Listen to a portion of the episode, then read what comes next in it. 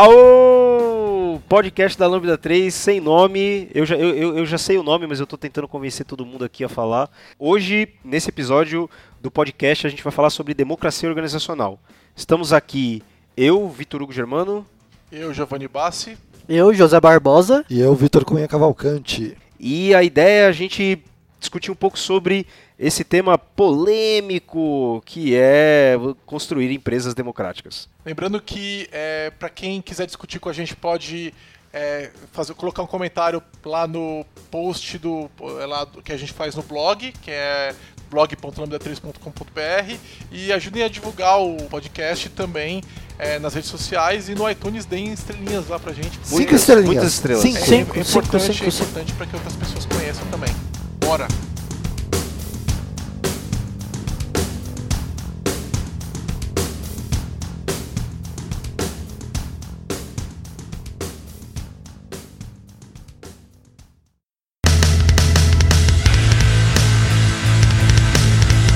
Começar entendendo o que, que é democracia organizacional. Alguém se habilita? Eu habilito o Vitor Hugo.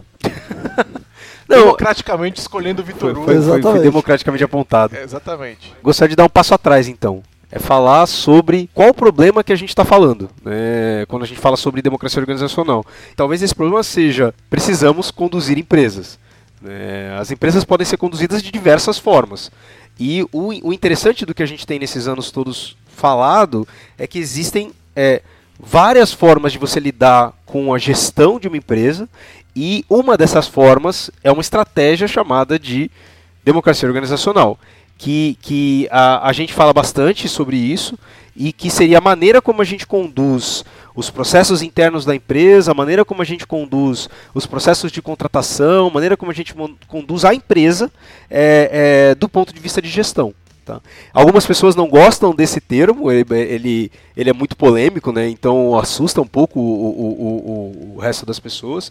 É, vai ter gente que vai falar sobre ambientes democráticos de trabalho, vai ter gente que vai falar sobre ambientes colaboradores, de alta colaboração. Tem gente é, falando agora de holocracia, né? É, então, a gente pode até falar sobre holocracia, que, que é, um outro, é outro tema, é um outro modelo, é, é mas a verdade é que Democracia organizacional nada mais é do que você construir ambientes de trabalho com é, alguns dos valores democráticos para que você possa conduzir a gestão.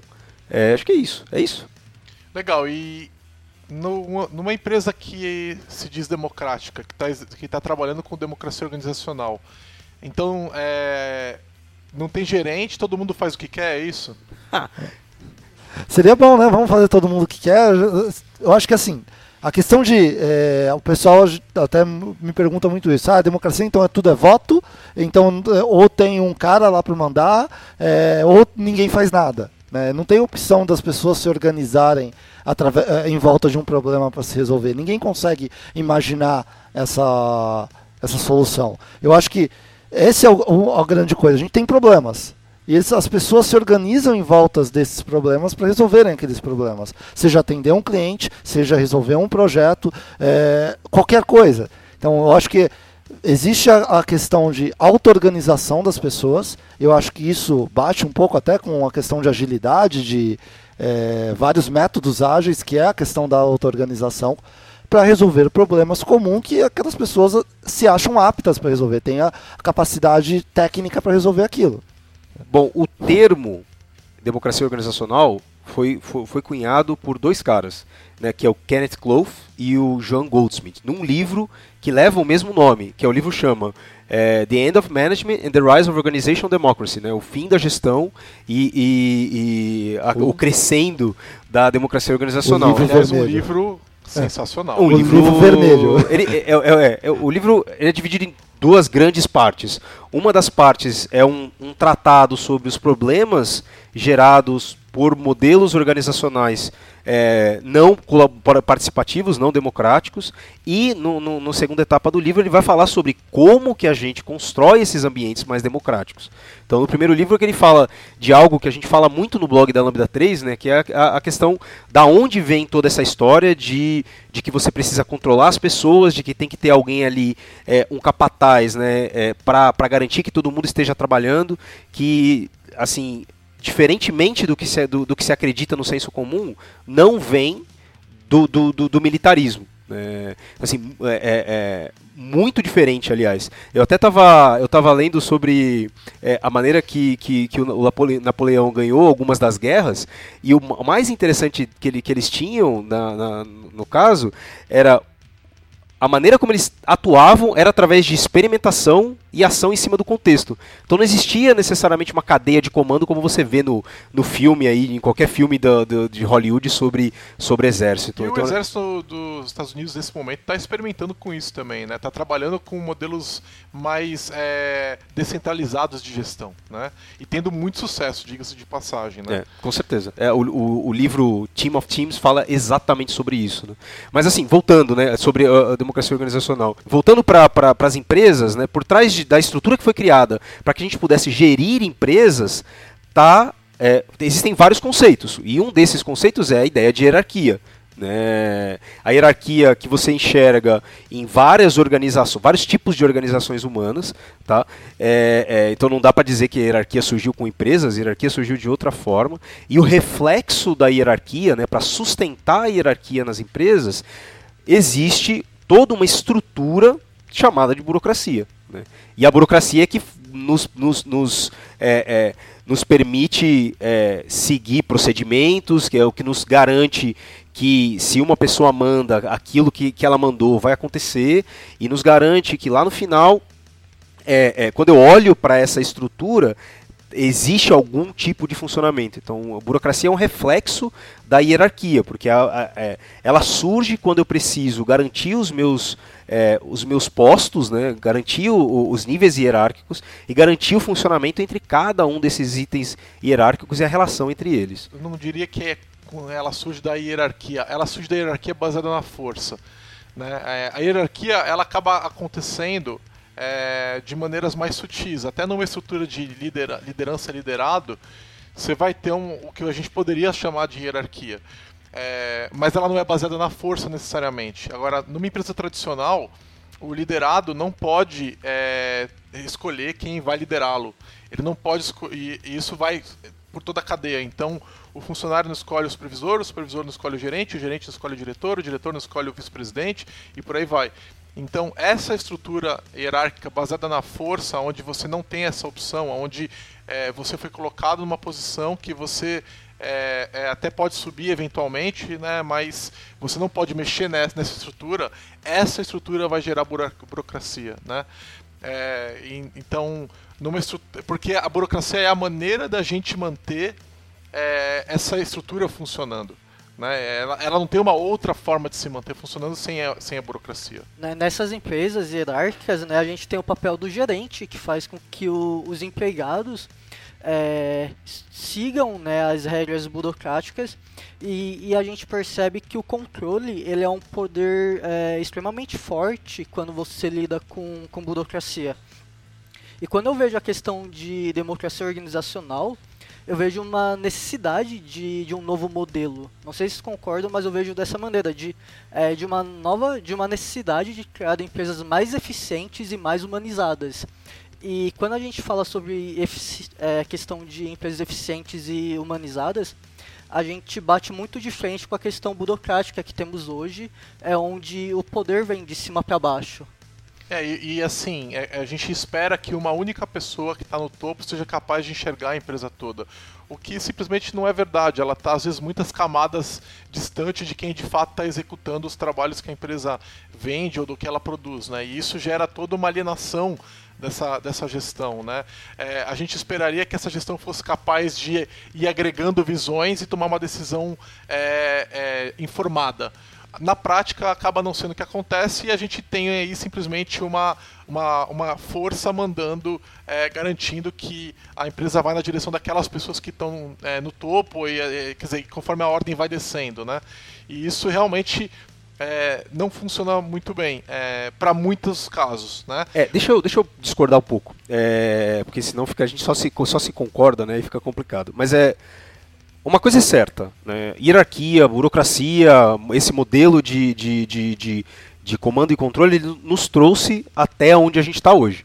Então a gente construiu uma estrutura é, é, social, construiu é, toda um, uma, uma, uma, estrutura industrial baseado nesse modelo. Mas tem uma característica muito importante quando a gente fala sobre isso, que é, no contexto de 200 anos atrás, obviamente que uma solução para trazer mais pessoas para dentro das empresas foi construir, é, é, tornar mais rígidas as hierarquias, tornar mais rígidos os papéis e de uma crença sobre gestão de que é, reducionista, né? Que se eu conseguisse compartimentalizar cada uma das atividades, eu conseguiria fazer com que a pessoa fosse mais produtiva. Eficiente naquilo, né? Isso. É. Então é aquela história de as pessoas que a gente ainda ouve em curso de gestão hoje, de que as, as pessoas na empresa são as peças de uma máquina, né? Qual, qual que é a percepção disso? E é, é, essa era a própria percepção que, que o Taylor tinha. De novo, que nos trouxe até aqui. Então, é, existe, um, existe um benefício nesse ambiente, é, só que talvez ele não seja mais válido. Né? Então, para o Taylor, era muito importante que eu olhasse somente para. Eu olho para uma das atividades que são executadas, por exemplo, apertar parafuso do filme do, do Tempos Modernos, e eu vou tentar otimizar aquela atividade o máximo possível. Então esse é o reducionismo, que é eu acreditar que a empresa como um todo vai produzir muito mais se eu focar no, no mínimo da, da, das atividades e controlar todas as ações de, de uma pessoa para que ela consiga ser o mais produtiva é. possível. E eu acho que aí a questão de os tempos mudaram faz todo sentido, porque a complexidade hoje das nossas tarefas aumentaram é, em, exponencialmente. Antes de você montar uma, uma máquina qualquer, era literalmente, vai, 100 peças você montava uma máquina.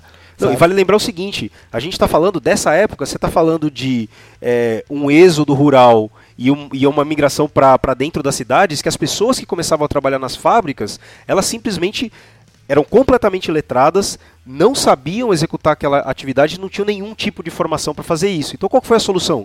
Cara, pega a pessoa que é mais espertinha ali e treina, e ela que vai treinar aquelas pessoas que estão chegando vai agora. Ser especialista vai ser especialista. E essa pessoa que está ali, que chegou agora, ela vai fazer uma única atividade. E uma única atividade mesmo. E eu uso as pessoas que têm algum conhecimento um pouco maior para liderar e para gerenciar é, essas pessoas que estão executando as atividades. Então, o, o que, que aconteceu depois de um, de um, certo tempo? Né? É, a quantidade de informações necessárias para que aquele, né, aquela pessoa execute a própria atividade começou a ficar muito complexa.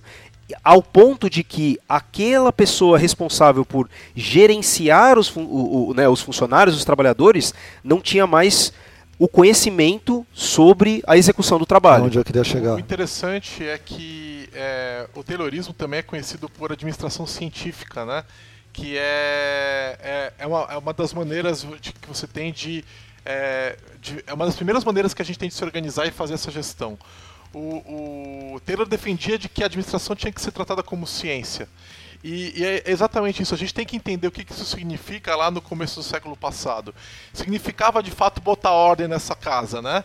É, onde as coisas não tinham organização nenhuma. E de fato, a gente está falando de uma, de uma de atividades que são no máximo complicadas, nunca complexas que é muito pouco do que a gente faz hoje em dia, né? Então, é, é se a gente for pegar a ideia de trazer a ciência para a administração, se a gente seguir com a ideia, que sinceramente eu acho que nenhum de nós discorda, né? A gente vai olhar para hoje e falar assim, bom, é, a, a, a, ciência na administração hoje para trabalhos de alta complexidade, é, ela diz então que eu não devo centralizar, que eu não devo otimizar no detalhe, que é, é, é, o fluxo é mais importante do que a tarefa e por aí vai, né? Então são, são princípios que a gente cientificamente tem explorado e tem descoberto. No entanto, a administração científica que hoje é ensinada nas faculdades, eu, eu posso dizer porque eu fiz uma dessas, ela ainda é a administração científica do começo do século passado. Ela não está atualizada. Então, é, quando você vai aprender administração científica, é, é Taylorismo. Né? Não é a, a, o modelo de gestão não hierárquico. É pelo contrário, é a alienação do empregado para otimizar o detalhe da produção. Então, assim, vem cá, é, é, é, pessoa X da, fábrica, da linha da fábrica, que eu vou te ensinar a martelar melhor e com isso eu vou ter mais lucro, vou ter mais resultado. Né?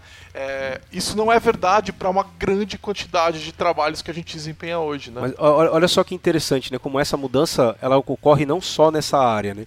Quando a gente fala sobre essa questão reducionista, inclusive, por exemplo, a medicina nessa mesma época era reducionista. Ela acreditava que, é, que não que, que o teu funcionamento, as tuas características físicas, elas eram determinantes para as suas, para suas características sociais. Então, desde que você, desde que eu olhasse para basicamente como você, como você aparenta, eu poderia dizer que, que você poderia ser um grande líder, você poderia ser é, uma pessoa de sucesso. Nessa, sem entender de, da, da, existência de todo um, um, sistema um pouco mais complexo que determinam é, é, as suas características de saúde. Então, me, é, essa mesma evolução de entendimento sobre o, o, processo de gestão nas empresas ocorreu na saúde também. É, é interessante que a gente chega de caminhos completamente diferentes, basicamente numa mesma, numa mesma ideia, né, de que a gente precisa olhar muito além do que somente essa visão de que basta que eu tenha pessoas que obedeçam e pessoas que mandem, que tudo vai estar tá lindo, maravilhoso. A gente falou muito do, muito do século passado, né, do, do começo do século, do começo da era industrial, mas a gente vê esse papel de gerente também bem antes é, da era industrial e de toda essa industrialização. É, Aristóteles, é, em um dos livros dele, ele, ele falava justamente sobre isso, sobre a necessidade do homem é, de ter o poder e comandar é, algumas questões como escravos, mulheres e crianças.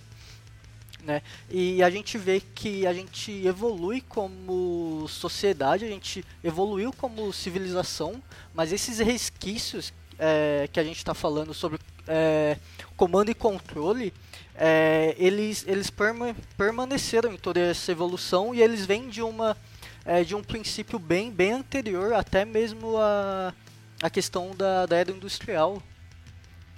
Sim, eu acho que também tem a questão muito das pessoas individual, individualmente buscar a questão do poder de ser é, um, ter uma posição de poder dentro do, de onde ela está. Independente se isso é uma empresa, se isso é uma escola, ela quer ter uma posição de poder.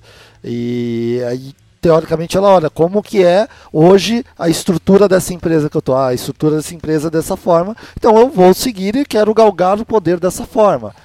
Então eu quero ser gerente, eu quero ser diretor, eu quero ser é, presidente da empresa. Então, é, e hoje muita gente não vê outra forma disso acontecer.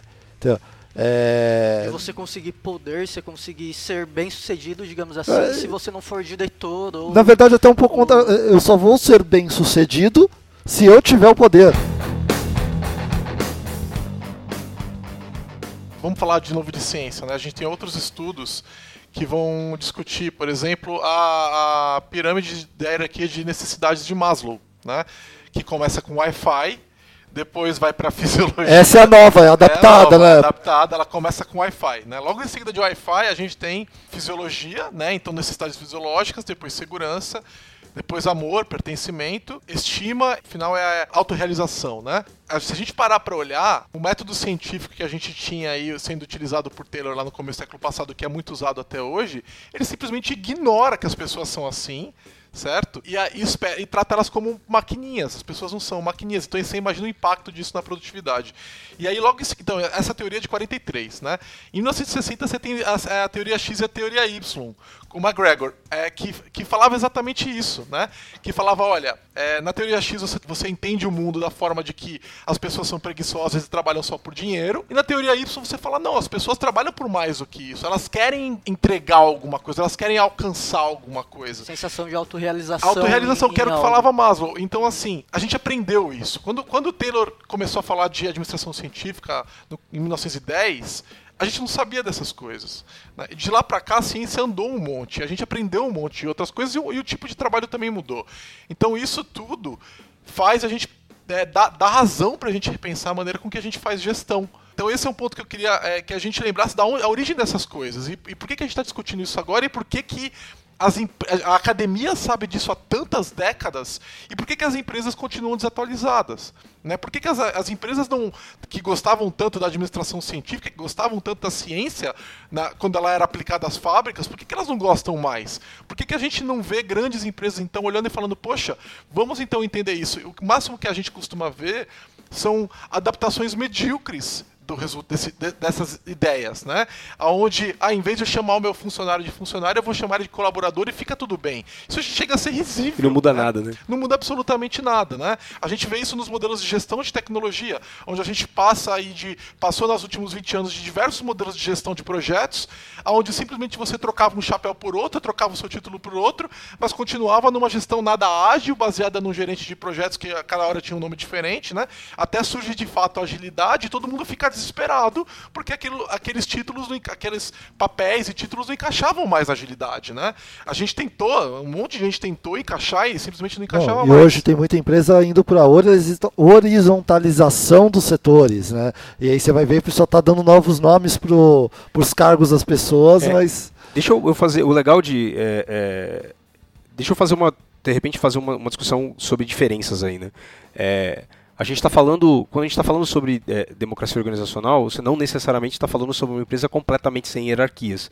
Você está falando de usar mecanismos que sejam é, democráticos de certa forma, usar mecanismos que permitam uma autonomia, participação, é, um processo de decisão diferente, mas não necessariamente as empresas precisam não ter hierarquia nenhuma.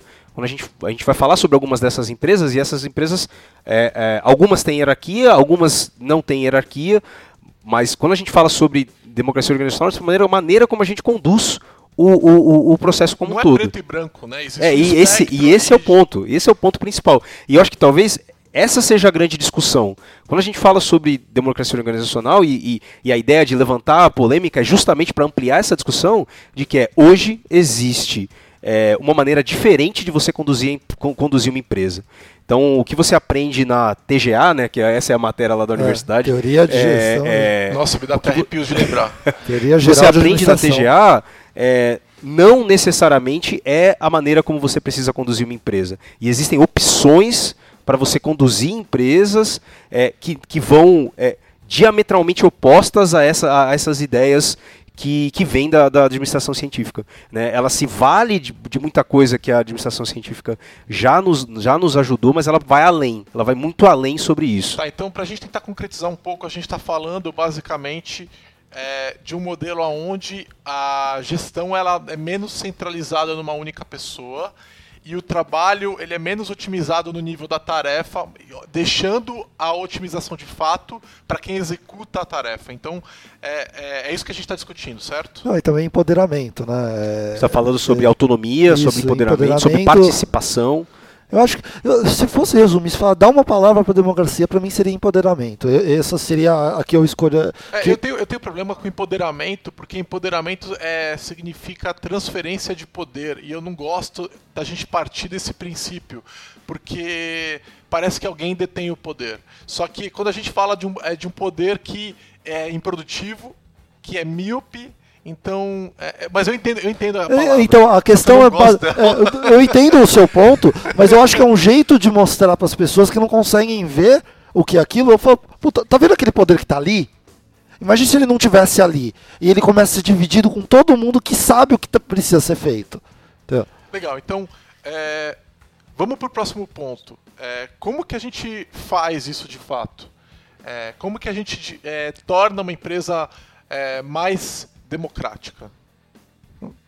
Uma boa pergunta.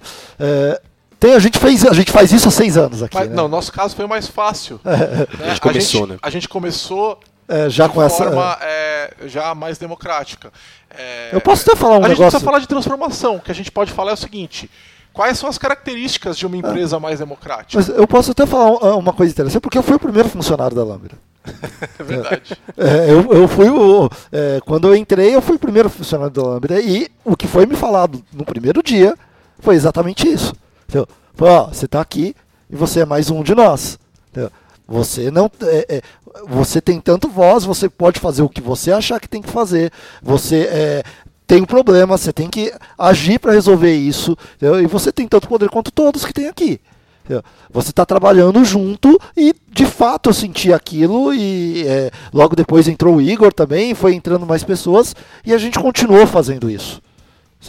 É, desde então, faz seis anos. É... Eu acho que assim, contando um pouco da, da, da, história nossa na época, foi a gente resolveu montar uma empresa que tivesse por princípio participação e autonomia né, influenciado talvez pelo próprio livro do, do né, de democracia organizacional. E pela toda a história de agilidade. Por toda a história praticava. de agilidade que a gente já vinha fazendo há muitos anos e que já falava sobre times autogerenciáveis, que já falava sobre autonomia. É, é, baseado nisso a gente resolveu fazer. Vamos montar uma empresa? Vamos, mas ó, a gente vai montar uma empresa, mas a gente não quer é, que estava todo mundo trabalhando como consultor e, e, e já tinha sofrido muito na, na, né, na indústria com estruturas é, é, problemáticas de gestão, e a gente falou, bom, o que você acha de a gente criar uma empresa, uma empresa que é, é, tenha dentro dos seus valores essa ideia de participação essa ideia de autonomia. Né? Inclusive, dentro dos, dos, dos, próprios valores da empresa, descreve de que, de que nós é, é, é, não temos hierarquia formal.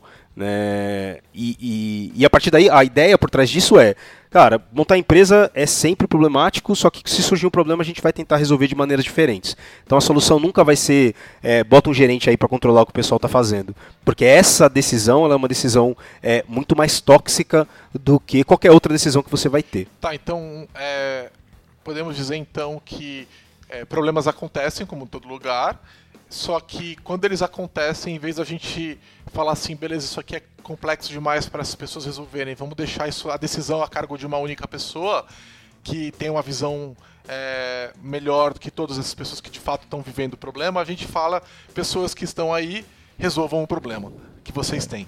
E, e também tem aquela questão, a gente sempre fala, se vocês quiserem, peçam ajuda mas peçam ajuda como colaboração. É, elas levantam a mão e a gente tem que deixar isso bem claro para elas. E muitas vezes isso é um dificultódromo que a gente tem ao longo desses anos. As pessoas geralmente não vêm preparadas para pedir ajuda. Porque pedir ajuda é um sinal de fraqueza em certos lugares. Mas então não tem um gerente, não tem um líder, não tem liderança. Hum, não, não é bem assim.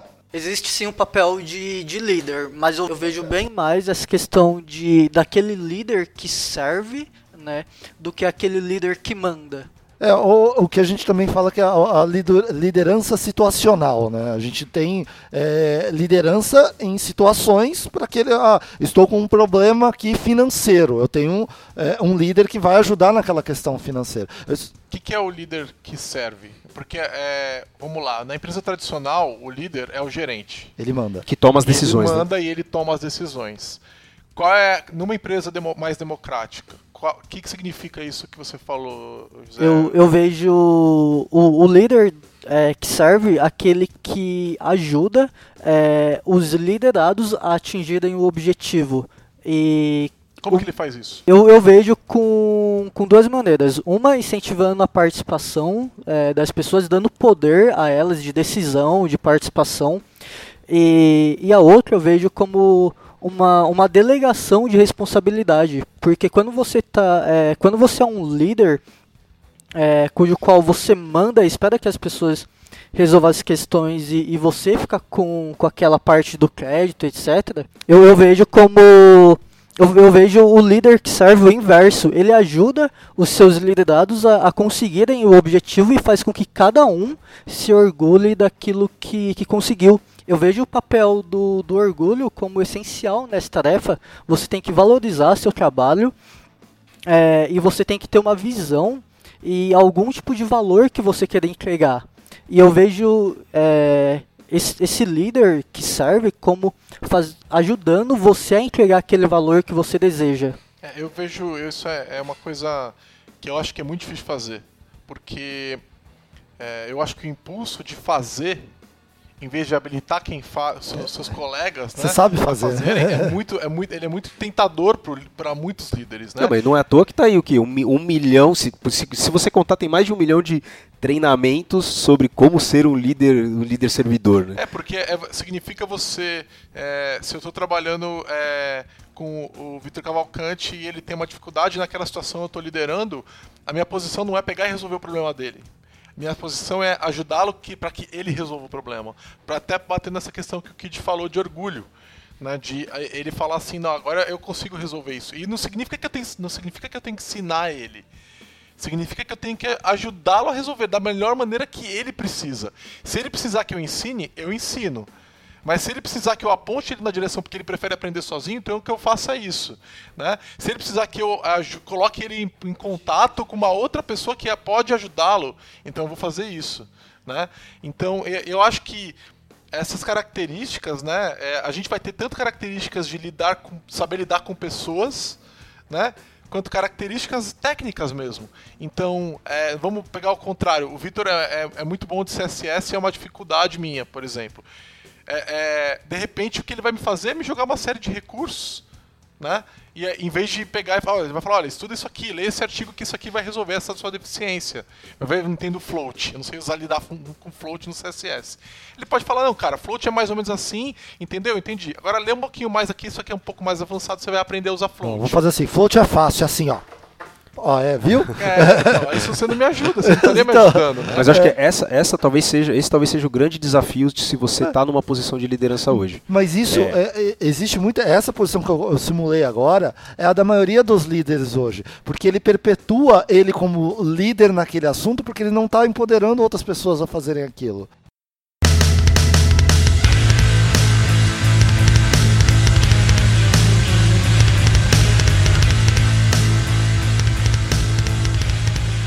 Descrevendo um pouco melhor essa, esse conceito de empoderamento aí, é, é, no meu entendimento pessoal, é, empoderamento é uma relação entre autonomia, responsabilidade, informações e recursos. Então, quando, quando a gente fala sobre é, empoderamento dentro de qualquer outra empresa, e aí a gente tem vários exemplos de empresas nessa, né, nessa história de fazer é, horizontalização, né?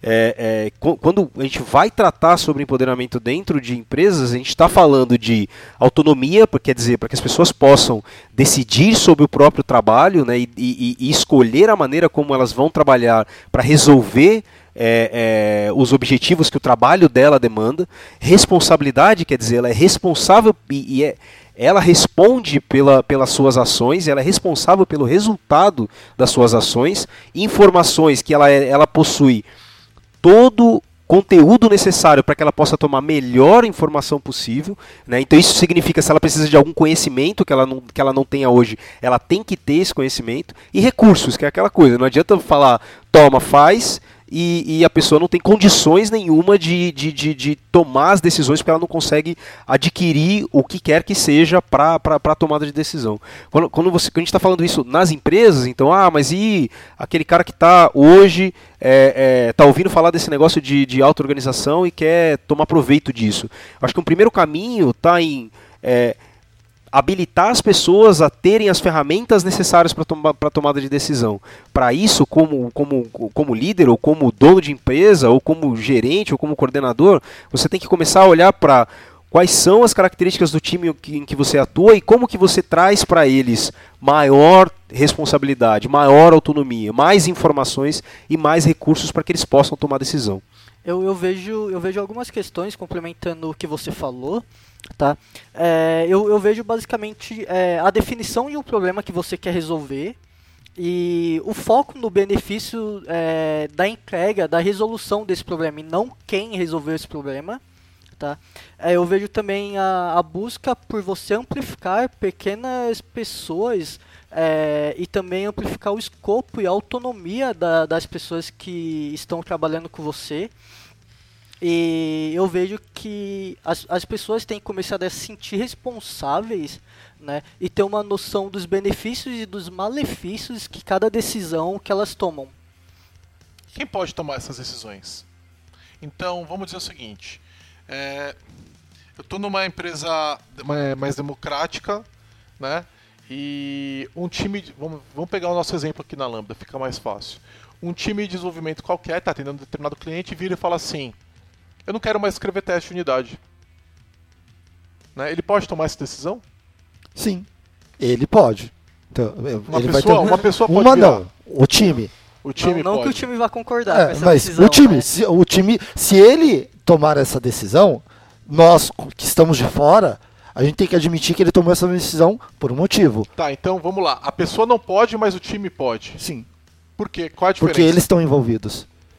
Eles, o time, está envolvido naquela decisão. Eles são as melhores pessoas que eh, sabem todas as restrições, sabem o problema que ele está atendendo e, por um motivo eh, justo, decidiu não ter testes. Mas vamos lá, é, é, complementando esse negócio. É, o, do, o, que a gente está falando está longe de ser o, o, o, anarquismo por e simples que cada um vai e faz o que quer mesmo quando a gente vive em, em sociedade, eu acho que a, a, cidade é o maior exemplo de um, de um, de um é, é, ecossistema auto-organizável, porque as pessoas não tem nenhum gerente olhando para você, sabendo que você, para saber se você está escovando os dentes todo dia à noite, né? Você não tem que bater ponto quando você vai dormir para poder dizer quanto, quanto que você está dormindo, para depois mostrar no final do mês o resultado. É, mas ainda assim a gente vive em sociedade baseado em algumas regras que existem de, de, de comum acordo que nós, como grupo, acordamos em respeitá-las. É, o que acontece com aquelas pessoas que não respeitam, elas são tiradas né, da, da, da, sociedade.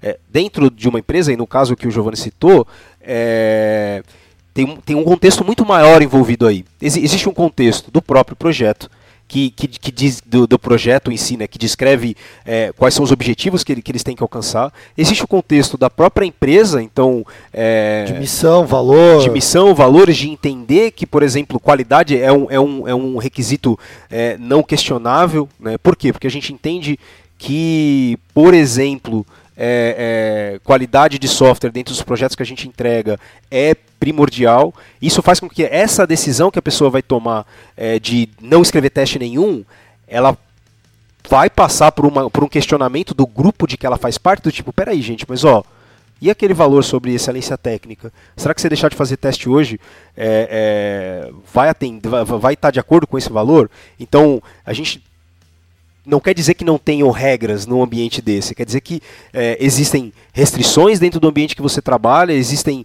é, valores dentro dos ambientes que vocês trabalham e a ideia é que você é, permita com que as pessoas reflitam sobre essas regras, essas restrições, para tomar a melhor, melhor decisão possível. Eu acho que a questão é, vai, vai existir um questionamento de quem? Do gerente, do diretor? Não, dos pares, das pessoas dos outros times. Entendeu? Por que, que você não está fazendo o teste? É, eu acho que existe uma premissa muito comum numa empresa não democrática, que é a de que o gerente é capaz de monitorar melhor essa decisão. Então, se um time vira e fala não quero escrever teste, que o gerente é mais é, preparado para decidir se o time deve ou não escrever esse teste. É, porque basicamente a, a gente tem alguém tomando uma decisão, seja alguém, seja o gerente, seja alguém o time, certo? É, e no modelo hierárquico, essa, essa, existe a crença de que o gerente está mais bem preparado. O meu argumento é, ele não só não está mais bem preparado, como ele está muito mais mal preparado, porque ele não tem, é, ele não tem é, base suficiente para entender o problema que o time está vivendo, da maneira com que o time está vivendo de fato, né? Então ele, ele vai ter uma visão mais distante do problema e, portanto, ele não vai estar tá tão preparado para tomar essa decisão. Ele vai ter uma visão um pouco mais alienada sobre o problema. Então, é, de repente, ele pode virar e falar assim: não, o valor da empresa é excelência técnica, então vocês não vão fazer. Às vezes, sem entender qual é o contexto do projeto. Ou ele pode virar e falar: não, tudo bem, porque daí pelo menos entrega entendeu? Valorizando às vezes mais uma questão pessoal, que é a entrega, do que o valor de excelência técnica. Enquanto que é, a gente está falando de que é muito mais difícil diversas pessoas bypassarem esses valores, esquecerem que é, são elas que têm que entregar e que, e que esses problemas de entrega vão afetá-las diretamente. Né? Então eu acho que é, o fato até de você ter várias pessoas envolvidas é, acaba dando uma, um embasamento maior à decisão. E voltando mais uma vez à questão de teoria X e teoria Y. Se você acredita que o mundo é feito de pessoas que não querem trabalhar, que as pessoas só querem enrolar, que elas por elas elas não estariam fazendo aquilo e elas só querem o dinheiro e dane-se, você não tem como acreditar que isso é possível. Você vai você sempre vai acreditar que você precisa de um gerente. Então o gerente tem que estar tá segurando as chaves, porque senão todo mundo foge. Né? Não é à toa que o gerente vem lá do, do capataz de escravos. Né? É, essa é a origem do gerente. Mas é, e é justamente por isso que senão, se você deixar solto, ninguém trabalha, ninguém escreve teste, ninguém entrega nada. Então eu acho que a, a a base dessa crença continua sendo essa. Continua sendo de que se eu deixar essas pessoas soltas, elas não entregam. E a gente tem provas e mais provas de que isso é, não é verdade, É. né? Eu, eu, eu gosto da ideia de, de que as pessoas se comportam baseadas no contexto em que elas estão inseridas. Né? Então é o, é, o, é o sistema de trabalho que faz com que ela se comporte de uma determinada maneira. Então, se você construir um contexto de trabalho que, e, que, né, que traga dessa pessoa a, a vontade que ela tem de trabalhar, de fazer o melhor trabalho possível, ela vai fazer o melhor trabalho possível. É, um exemplo disso é aquele cara que muito provavelmente que trabalha aí na sua empresa, que muito provavelmente faz corpo mole, mas é o cara que organiza toda semana organiza o futebol, aí ele faz a planilha, aí ele cobra todo mundo, aí ele é o primeiro que está na quadra, nunca falta na quadra. Pô, mas esse cara não faz corpo mole no trabalho? Por que, que ele é o cara que corre atrás de um monte de coisa no tempo livre dele, no, no final de semana dele, para poder. é, Ele é, tem é, liberdade, né. É, então, é, olha só a, a contradição, né? Se eu acreditar que esse cara é um folgado, ou essa, essa pessoa é uma folgada, é, é, de repente ela está agindo de uma maneira mega motivada em, out- em outras partes da vida. Por que, que ela não faz isso no trabalho? Eu tenho outro exemplo também dessa questão. Para quem não acredita que contexto é tudo, né? É só pegar o caso do brasileiro que aqui fura farol vermelho, joga papel é, de bala no chão, etc. Quando vai morar numa Alemanha, não faz isso. Né? É, que É porque um ele cara- leva a multa lá? Ele nunca levou a multa lá, mas ele, Exatamente. ele vê todo mundo, ninguém tá fazendo isso. Exatamente. Então, é, só dele estar inserido num contexto onde o comportamento esperado é diferente, ele muda o próprio comportamento. É, é lógico que vão ter pessoas que não vão mudar, mas elas acabam sendo os pontos fora da curva. A maioria acaba entrando e se encaixando numa sociedade mais civilizada nesses aspectos. E isso acontece. E acontece o contrário também, né? É, muitas vezes o, o estrangeiro que venha para o Brasil é, acaba aprendendo a furar farol vermelho, né? Então é, é, isso também pode acontecer, né? Então hoje de repente uma pessoa que está super acostumada a entregar, etc, a fazer teste na Lambda e tal, de repente ela sai para trabalhar numa outra empresa por qualquer que seja o motivo, ela pode mudar o comportamento dela Com por certeza. causa desse outro contexto. A gente já teve histórias disso, já, é, já teve pessoas, ah, não escrevo mais teste porque ah, ninguém faz, ninguém se preocupa com a qualidade, porque eu vou me preocupar sozinho. Mas Eu- vamos voltar, voltando pro texto, pro, pro, pro, pro- pro nosso script aqui, é, é, que a gente comentou é de- do como se faz, né? O que que, o- o- que coisas que a gente pode fazer para tornar ambientes mais é, é, mais participativos, mais democráticos de trabalho. Eu acho que uma, da, uma das, da- da- das, das formas está tá, diretamente ligada à transparência. Como é que você quer que as pessoas tomem é, as decisões mais acertadas se elas não sabem o que está acontecendo na empresa. E algumas empresas vão, vão atrás de, de, de trazer a transparência para todo mundo da empresa através de abrir as contas da empresa. Não é, não é incomum hoje você ter empresas que abrem as informações financeiras da empresa para todo, para todos os funcionários. Né? Então é aquela coisa de tem empresas que que todo mundo sabe o salário de todo mundo. Tem empresas que é, você tem o, o- a informação é, total sobre o quanto que a empresa está fazendo de dinheiro, o quanto que ela tem de, de endividamento, é, por que, que essas informações são importantes. E aí tem uma questão importante aí, né? Uma coisa está o princípio por trás de acreditar que as pessoas vão tomar as melhores decisões porque elas têm o, o máximo de informações possíveis para tomar essa decisão. Né? É, é, então, se eu sei das informações financeiras, eu posso tomar a responsabilidade, por exemplo, de eu preciso comprar, desenvolvo um aplicativo móvel, eu preciso comprar um celular novo. Eu vou lá e compro o celular novo. Por que, que eu não poderia comprar o celular novo para trabalhar dentro do meu projeto? né? Se eu posso, como pessoa física, ir no banco, fazer um empréstimo de 300 mil reais e pagar esse empréstimo de 300 mil reais, por que, que eu não posso ir comprar papel para fazer a minha retrospectiva?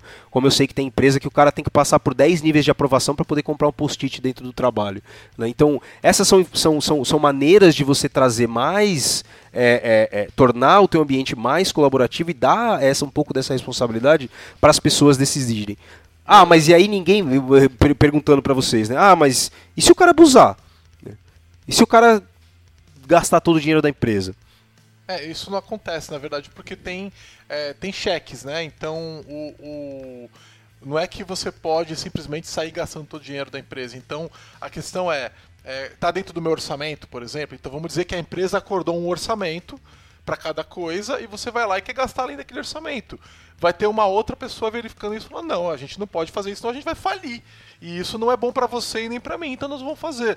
Então é muito, é muito como funciona um time, não é diferente da maneira com que isso funciona Não, dentro e- de um time, né? E se você fornece todas as informações, um time vai acabar sabendo, tá, quanto que o cliente está pagando por esse projeto, quanto que o time custa para esse projeto. Logo, ele sabe fazer conta de mais e menos, né? Ele sabe quanto que a empresa está lucrando com esse projeto, certo? É, fica claro. no contexto, porque tem contexto que é difícil de calcular isso. Né? Então, se você tem aquele contexto do cara que é, sei lá, produto, né? Não talvez não tenha uma, uma correlação tão direta quanto o quanto ele salário dele e o quanto que aquele e quanto que o, o produto com que ele trabalha traz. Mas eu concordo totalmente. Você tem que, é, se você tem essa informação, ela é muito útil para você tomar a decisão. Mas aí, por exemplo, a questão é, o cara tem que ter a- oportunidade de pedir essas informações se não tá, ah, se é difícil. Ele vai chegar e falar, cara, tá, se não tem, vamos na linha do Giovanni, então me dá um orçamento, porque eu preciso comprar coisa, eu preciso ter autonomia para eh, gastar coisa. E ele vai ter que, ele, se ele trabalha de fato numa empresa que tem eh, essa mentalidade, ele vai ter essa autonomia para fazer É, isso. e o orçamento não precisa estar na mão de uma única pessoa. Não, sim. Ele também pode estar descentralizado. Um ponto que eu queria deixar claro é o seguinte: informação é poder. Então, quando a gente fala de que é, a informação está restrita na mão de algumas pessoas, essas pessoas estão segurando esse poder na mão delas. É isso uma das coisas que as pessoas. Muita gente tem muita dificuldade de entender. Que quando você não compartilha informação, você está, na verdade, segurando o poder. Ah, não, é need to know basis. Não, então você está você tá guardando informação, você está guardando o poder porque você quer trabalhar esse poder de alguma forma que é melhor para você, que você acha que é melhor para a empresa, etc, etc. Então, isso é mais uma quebra de paradigma que quem quer trabalhar numa empresa democrática tem que pensar. Se eu quero é, distribuir poder, como a gente falou mais cedo, então eu também quero distribuir informação. Sim. Eu, eu, quero dar, eu quero dar um exemplo aqui, né, do, do time que eu atuo aqui na Lambda. A gente sentiu a necessidade dentro do time que a gente precisava comprar uma televisão, né, porque a gente queria exibir alguns dashboards é, do nosso, de como estava o andamento do projeto. A gente queria exibir isso numa, a gente queria exibir isso numa televisão. E uma das primeiras coisas que a gente fez como time foi saber se a gente tinha orçamento para isso. E quando, quando é, na Lambda, pelo menos, isso é muito fácil de, de saber porque a gente tem bastante compartilhamento de, de informação. Então, é, sabendo disso que a gente tem orçamento para comprar TV, eu não preciso mandar uma requisição para alguém, esperar vários, vários meses, uma aprovação de 10 pessoas para conseguir isso. A gente pode é, conseguir agir mais rápido quando a gente tem, tem esse tipo de informação e, e eu vejo que é, quan- quanto mais rápido a gente tiver é, esse resultado, mais efetivo a gente consegue ser. Vou dar um exemplo, vou dar um exemplo também meio concreto aí com relação a isso, né? É, de como você pode tornar é, é, o teu ambiente de uma certa forma mais democrático. É, você pode principalmente questionar as pessoas com quem você trabalha sobre como você torna o teu trabalho mais participativo.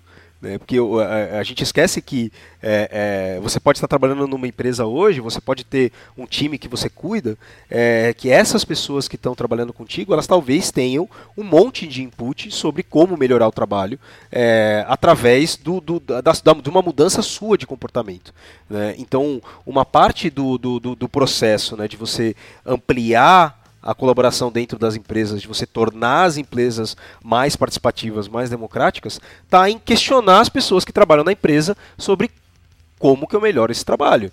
né? Então, é, é, você não precisa criar- pensar que é, vai ser de uma hora para outra que a tua empresa vai virar a, a grande meca democrática, flat, hipster de que faz aplicativo.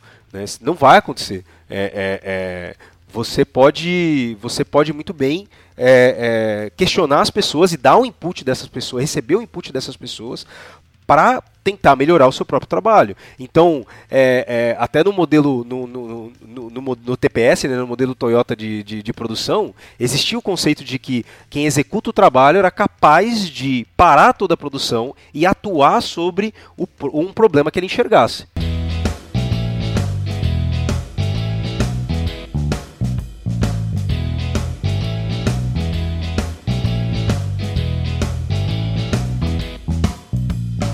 Caso uma empresa decida se mover nessa direção, quais são os principais desafios que ela vai enfrentar nessa movimentação, ou se alguém que está ouvindo a gente quer começar uma empresa, né? Chegou um momento da vida dessa pessoa que ele quer criar uma empresa e ele vai ter que decidir sobre o modelo de organização para essa empresa, o modelo de, é, é, de gestão. É, quais são os principais desafios que essa pessoa, essa, essa pessoa e seu sócio, etc., vão enfrentar quando elas escolhem um modelo é, democrático de, é, de, organização? Eu vejo, eu vejo um aí é, que é a, a questão de, de, dessas pessoas que estão no poder temer essa, essa questão de compartilhar o poder com, com outras pessoas. Então eu, eu vejo que.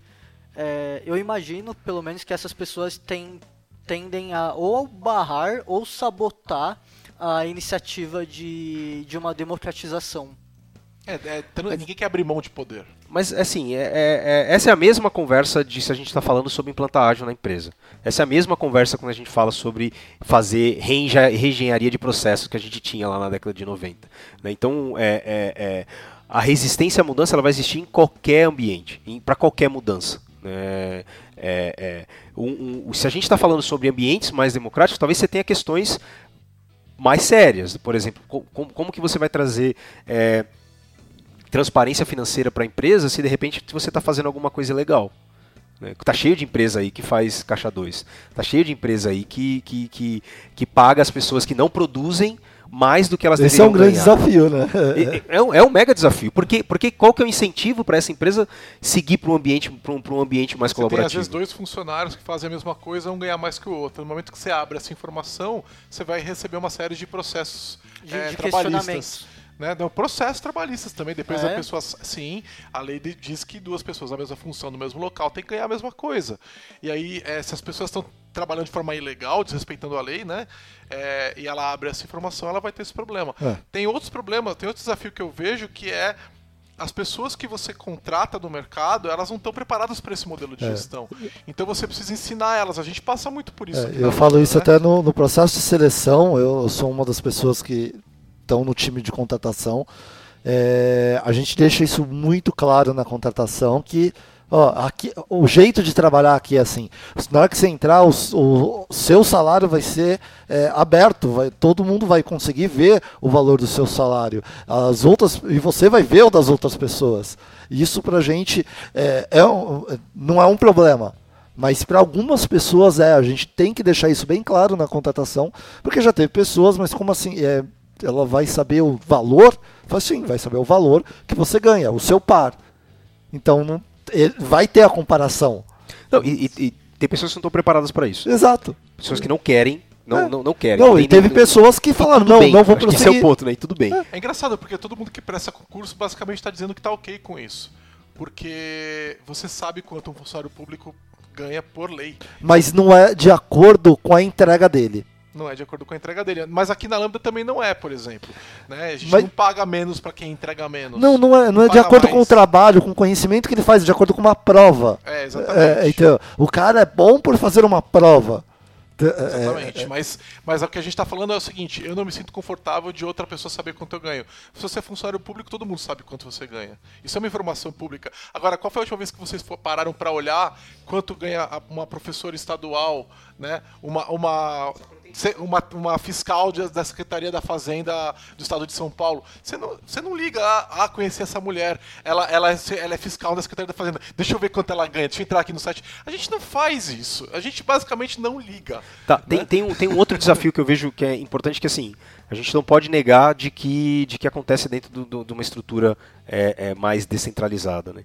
Quando você tem hierarquia, a decisão, para tomar a decisão é muito mais rápido. Por quê? Porque tem um cara lá que fala assim, nós vamos fazer assim pronto. Não importa se a decisão vai ser terrível. É, não pergunta por que, que não, você perde Não pergunta por... É isso aí. né? É, é, é... De... o processo de decisão é mais rápido.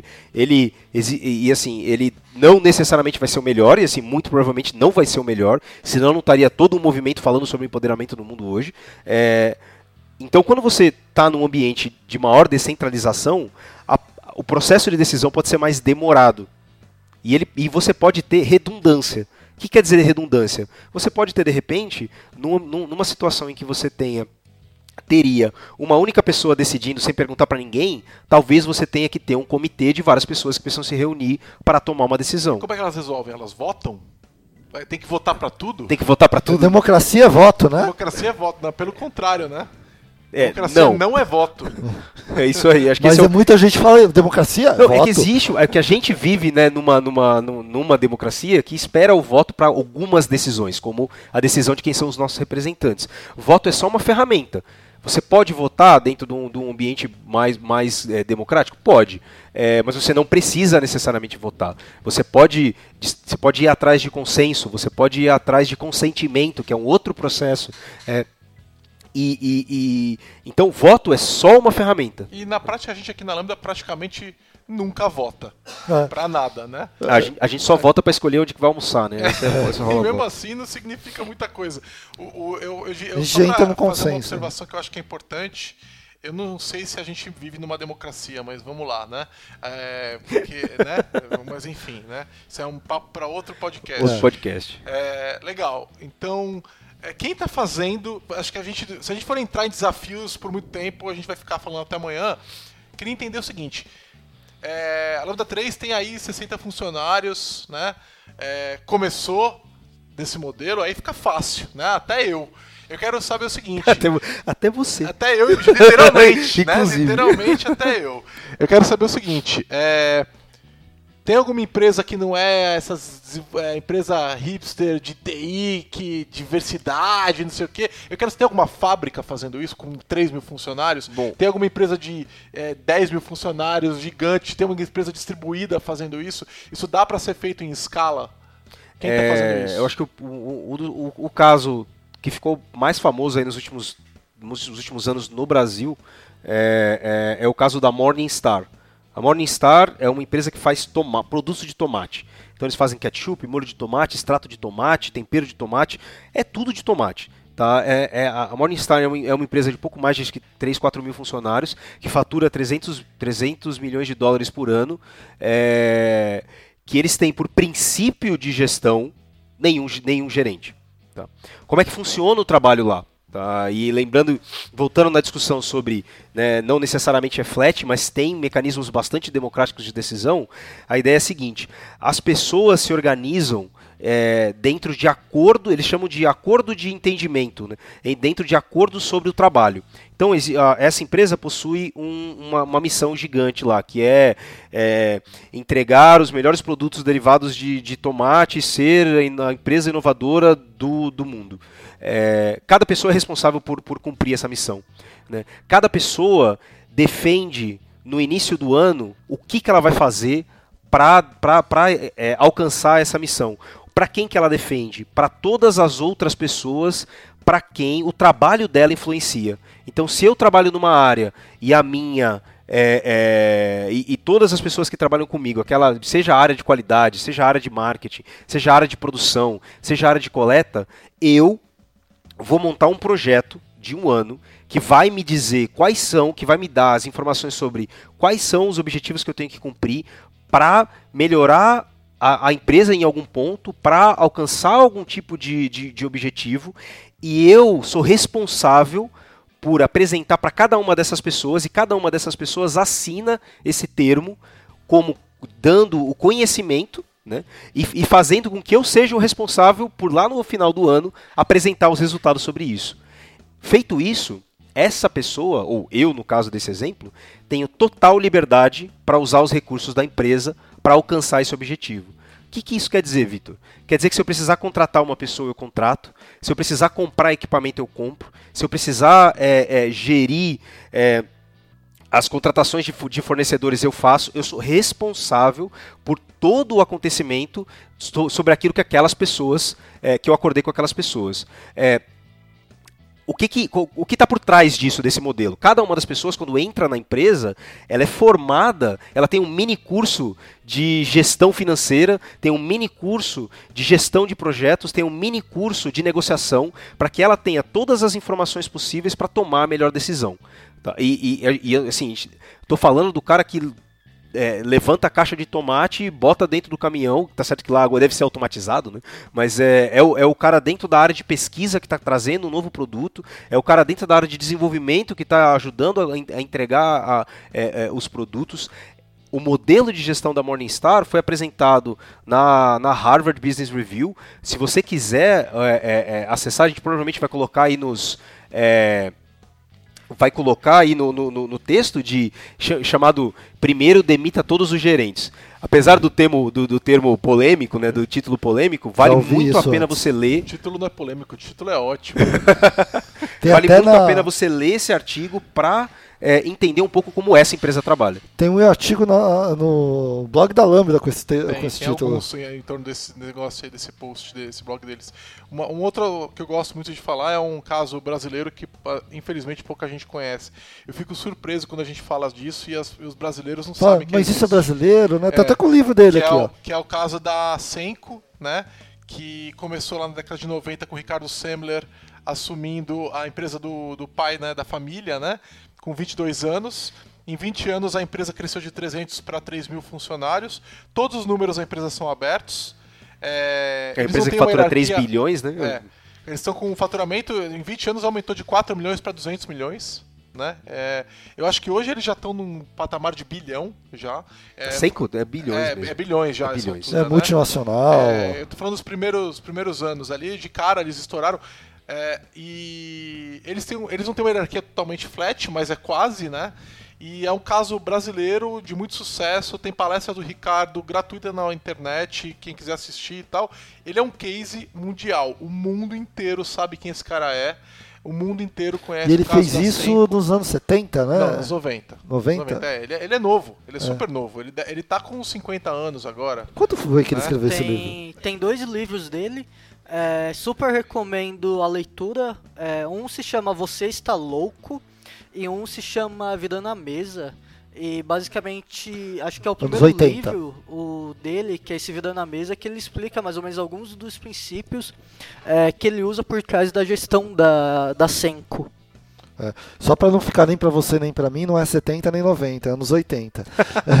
é, de qualquer maneira, assim que é um caso extremamente interessante, o, o título do Você Está Louco da Senco é por causa de uma reunião que eles têm lá na empresa, né?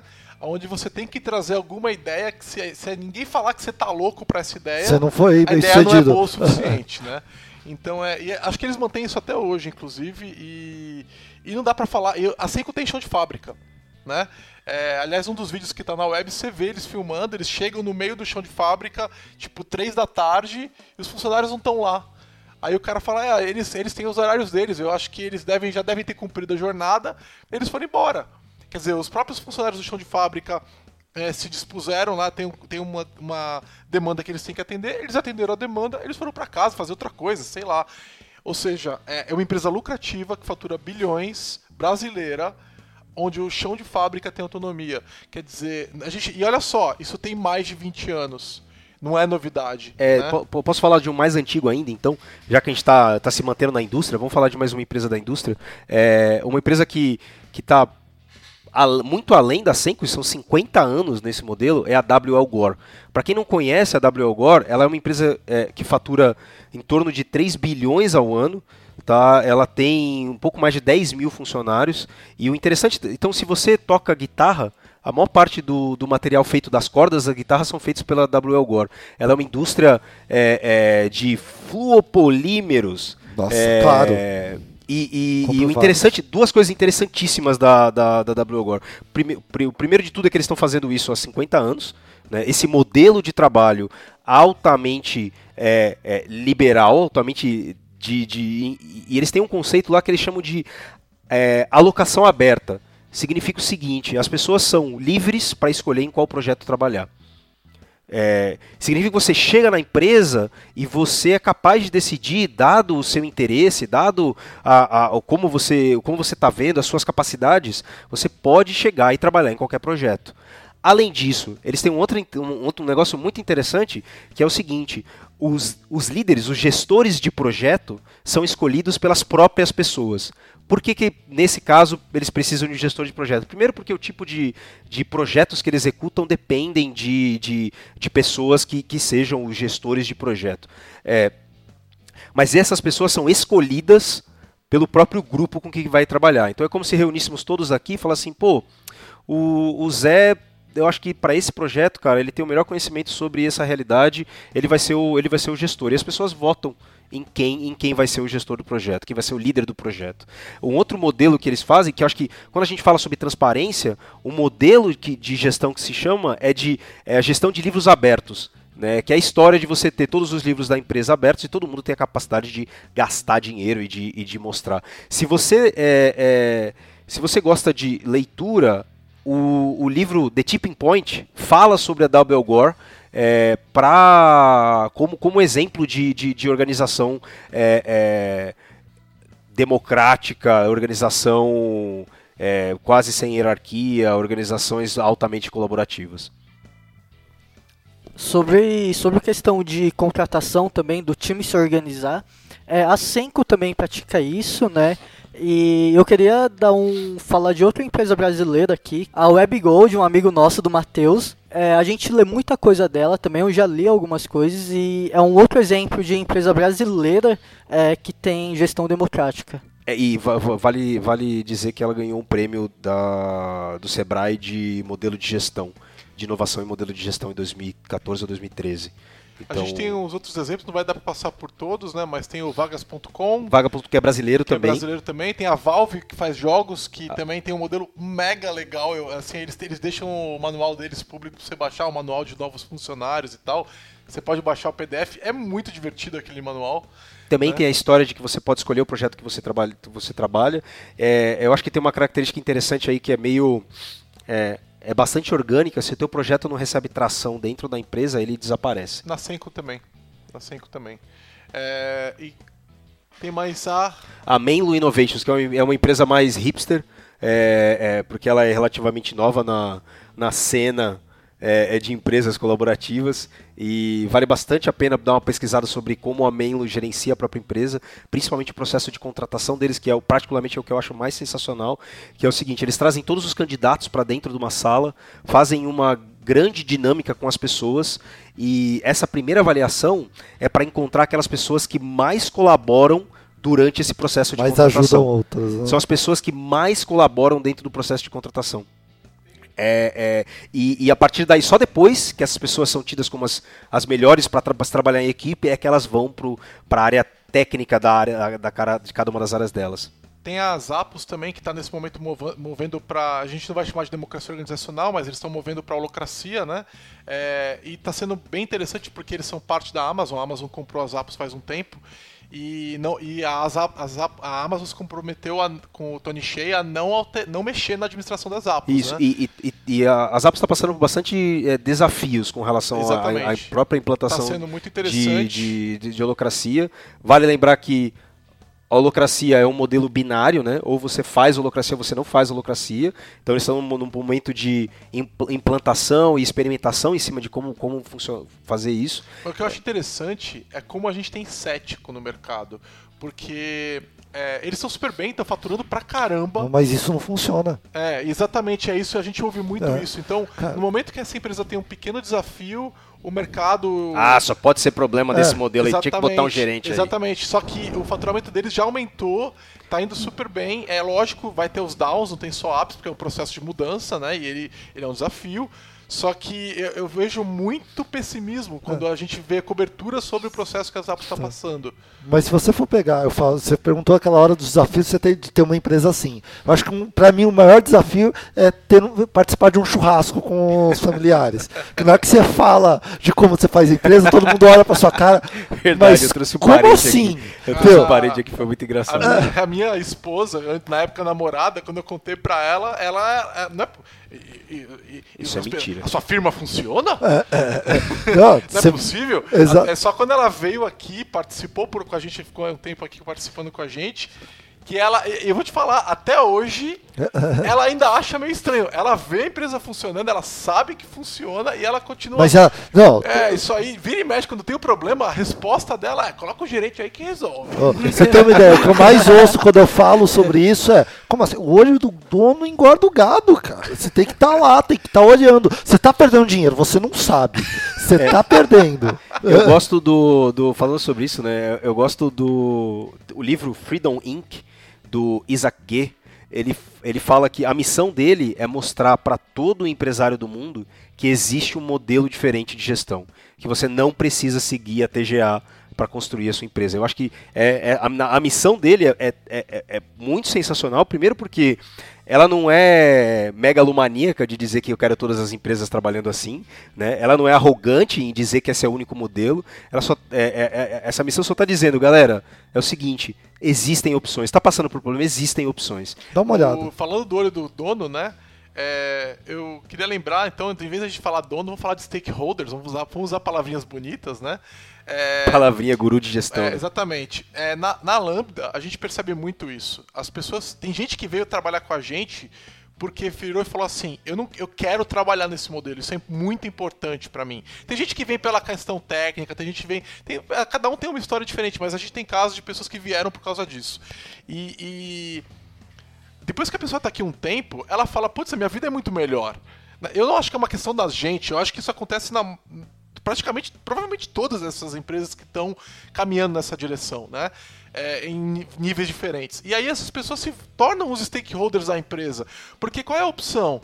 A opção é, putz, se a gente não fizer a empresa funcionar e ela deixar de existir, eu vou deixar de ter essa história que eu tenho nela. Eu vou deixar de ter essa convivência legal com os meus pares. Né? Então, é, é, é, a gente tem gente aqui na Lambda que é, vira e mexe, eu chego aqui e ele tá descalço, né? É, é, eu acho muito legal que a gente pode ficar descalço na empresa, às vezes quando tá mais calor e tal, né?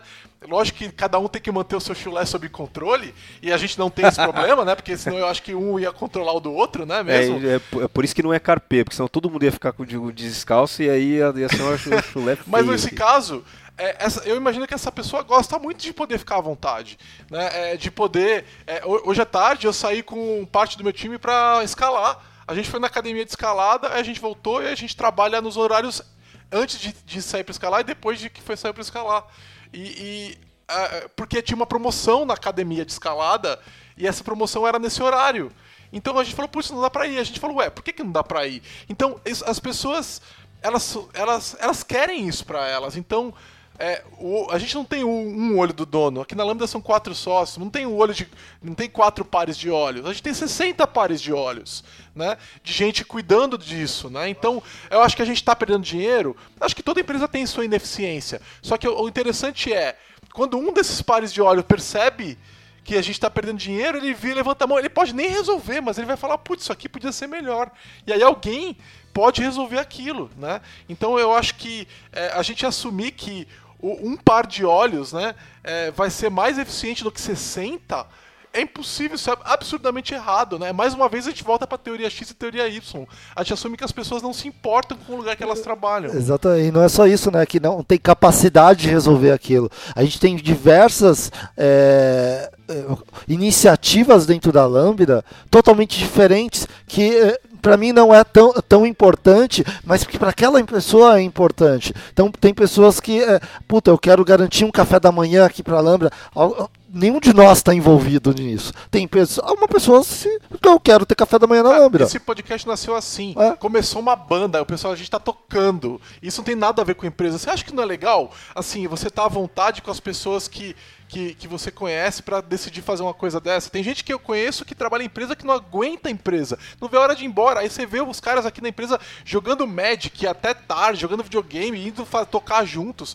É, é, existe um prazer de convivência. E isso é uma coisa que todo mundo preza muito, né? Aí vem a pergunta, né? Aí vem a pergunta, né?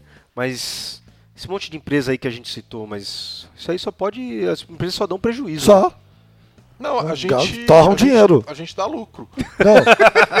Não, a gente dá prejuízo. De acordo com todas as todos os estatísticas. mercado isso não funciona, É. a gente Ah, dá sem prejuízo. dar, dar lucro. Como é que uma empresa vive 50 anos sem dar lucro? Me explica. Fala, Como é que uma empresa fatura 3 bilhões né, por 50 anos Ah, aí? você pode né? faturar 3 bi e dar dá- prejuízo, dá mas prejuízo, né? você não faria isso por muito tempo, né? Segundo o meu censo que eu tenho feito nos, eh, nos churrascos que eu participo, eu perco dinheiro direto.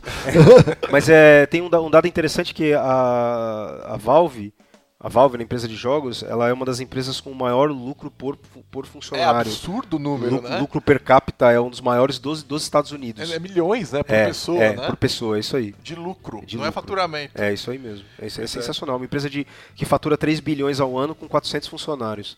Pra gente fechar, recursos, quem quiser saber mais sobre democracia organizacional, é, eu vou começar, eu sugiro exatamente o livro que o Vitor Hugo falou, que é denso, mas é muito legal, que é o The End of Management and the Rise of the Organizational Democracy. Eu cito também o, o aquele livro, nossa, eu vou lembrar, eu vou procurar o nome do livro, já falo, é, eu cito também o blog da Lambda, tem uma tag Democracia Organizacional, que é muito legal, tem outras palestras. E a gente já discutiu no antigo podcast que o meu tá parado, Tecno- que é Tecnoretórica, tá lá no ar, quem quiser ouvir também mais sobre isso. Tem palestra, tem vídeo, vídeo de palestra, tem apresentação. Eu tenho um para sugerir, não é muito sobre diretamente sobre democratização organizacional, mas é, foi algo que me deu muito conteúdo, que é o sistema de produção Toyota. Eu, eu acho que é, tem tudo a ver com o que a gente está falando sobre a questão de é, respeito a pessoas, comunidades e sobre você otimizar o, o fluxo completo e não o microgerenciamento e etc. Legal. Eu sugiro é, é, dar uma olhada. Existe uma, uma instituição chamada World Blue.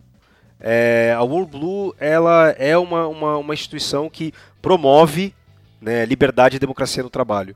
Tá? E eles produzem bastante conteúdo, então tem, tem os vídeos das conferências que eles fazem e tal, tem livro para você baixar, é, é bem interessante para você acompanhar como outras pessoas estão é, incorporando conceitos de liberdade e democracia dentro do ambiente de trabalho e, e- e talvez para você se inspirar e, e- ir atrás de, de mais, de mais coisas. né? Bom, eu vou nos clássicos. Ricardo Sender. É, o... Todos, né? Asterisco, arroba É, Ricardo Seymour. Mas eu, assim, eu gosto dos dois que eu li assim primeiro. Foi logo que eu entrei na Lambda. Eu lembro que você falou, ó, lê esses três. Que foi o que eu chamo de livro vermelho, para mim é o livro vermelho, é, o Virando a Própria Mesa, do Ricardo Le- Sendler, e o Você Está Louco também, que é do Ricardo Sendler. É, esses dois, é, esses dois do Ricardo Sendler, para mim, foram bem, bem legal Isso. de ler. E, e a gente posta todos esses links é, no- nos comentários no blog, tá? Então é, vai ser fácil para vocês acharem. Eu não achei aqui o livro que eu tava falando, mas eu posto o link lá também. Beleza. Fechamos? Fechamos.